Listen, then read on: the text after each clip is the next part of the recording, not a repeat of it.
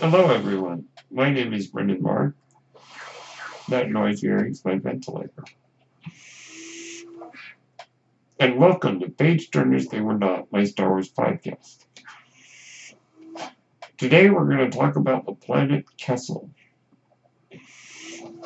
which was first seen on screen in Solo a Star Wars Story. Now, like the planet Corellia,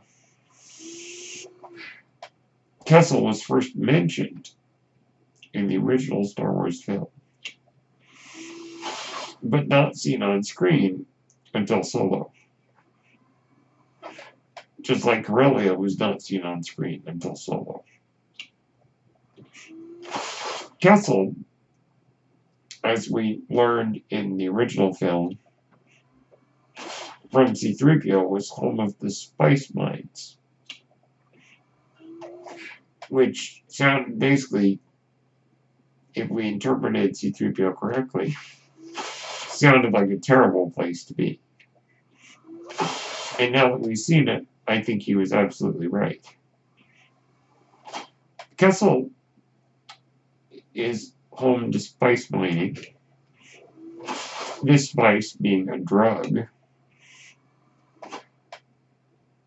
which, you know, was illegal, but apparently the Empire didn't mind. And also, there were there was coaxium on Kessel. Or at least coaxium, raw coaxium could be harvested on Kessel. What happened in the story is that because Beckett and Solo and Chewbacca lost the coaxium shipment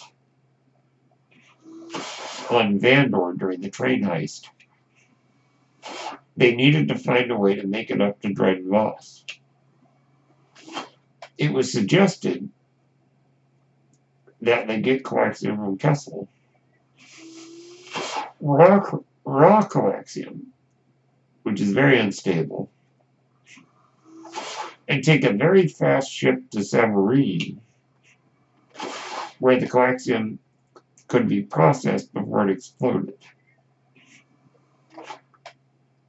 This, of course, leads to hiring of Lando Calrissian and the Millennium Falcon to complete the job. So, our heroes arrive on Kessel, accompanied by Qi'ra, who is representing Dryden Voss. They pose as slave traders.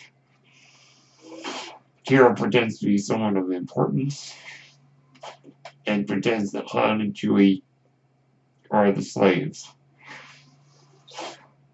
that are being offered to the Pikes. The Pikes own mines of Kessel. The Pikes buy the ruse, and our heroes are able to get into the mines, where immediately all havoc, they, they spring loose their havoc. They cause their trouble,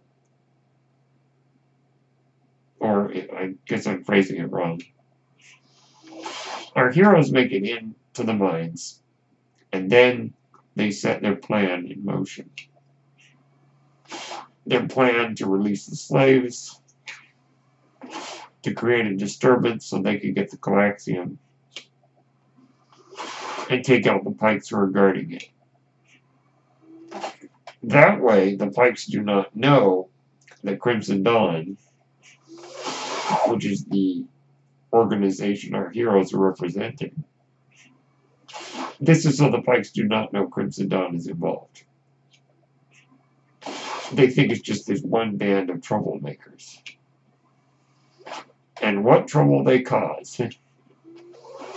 L337 starts a droid revolution. The slaves are released. Chewbacca helps free some Wookiee slaves who then exact vengeance on their captors. And many other slaves are set free. So a lot actually happens on Kessel. A lot of good, and this is also, I think, where a very important moment happens. Now, we never saw Chewbacca make his life debt pledge to Han Solo. And you know what? I'm fine with that because I think it's more important to establish their friendship and not just a, oh, he's got a life debt to Solo, so he's basically his slave. But what happened was Chewbacca wanted to go help the other Wookiees. And Han, after some persuasion, was willing to let Chewie go and even gave Chewie a stun pike so he could help free the Wookiee prisoners. I think in this moment Chewbacca realized that Han really was a good guy. And I think it's at that moment that Chewbacca realized this is the guy that I can hang out with because this is the guy willing to stand up for something. So that's a very important moment, I think. The uh, some unfortunate side effects of the trip to Kessel include L337 being destroyed. However, they are able to put the navicomputer from her body and interface it with the Falcon.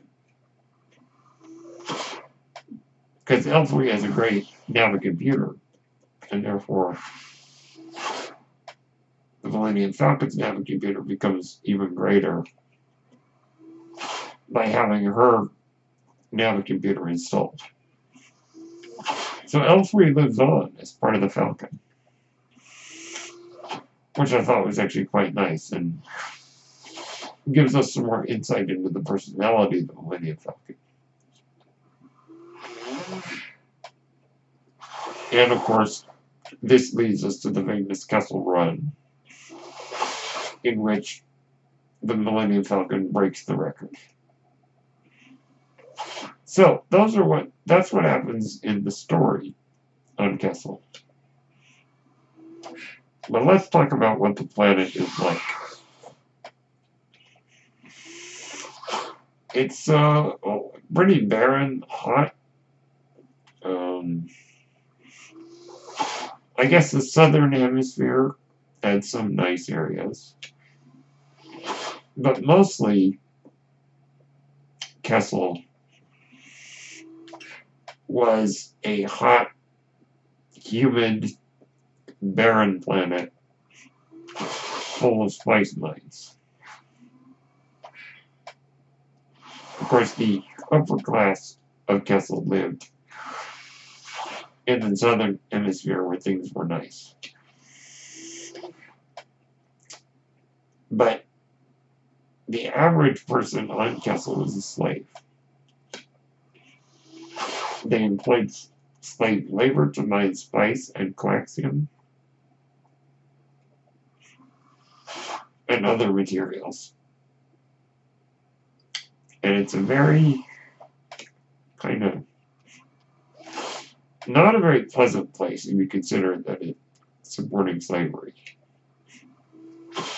I like warm temperatures, but I do not like humid temperatures. And Kessel strikes me as a very humid planet. So I probably would not want to live there because it's under the control of slavers. It's humid and barren and hot. And it's surrounded by a rather frightening nebula.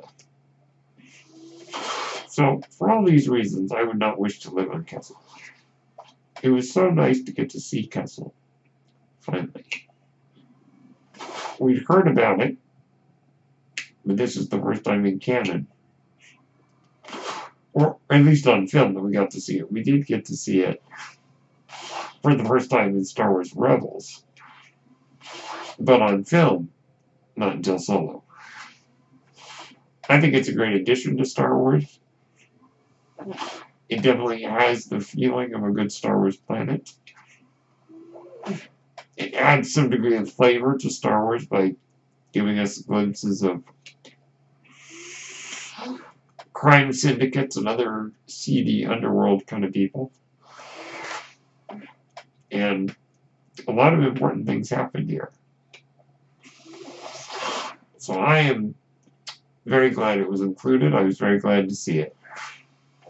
And those are my thoughts on Kessel. My name is Brendan Marr. That noise you hear is my ventilator. And thank you for tuning in to Page Turners They Were Not, my Star Wars podcast. May the Force be with you.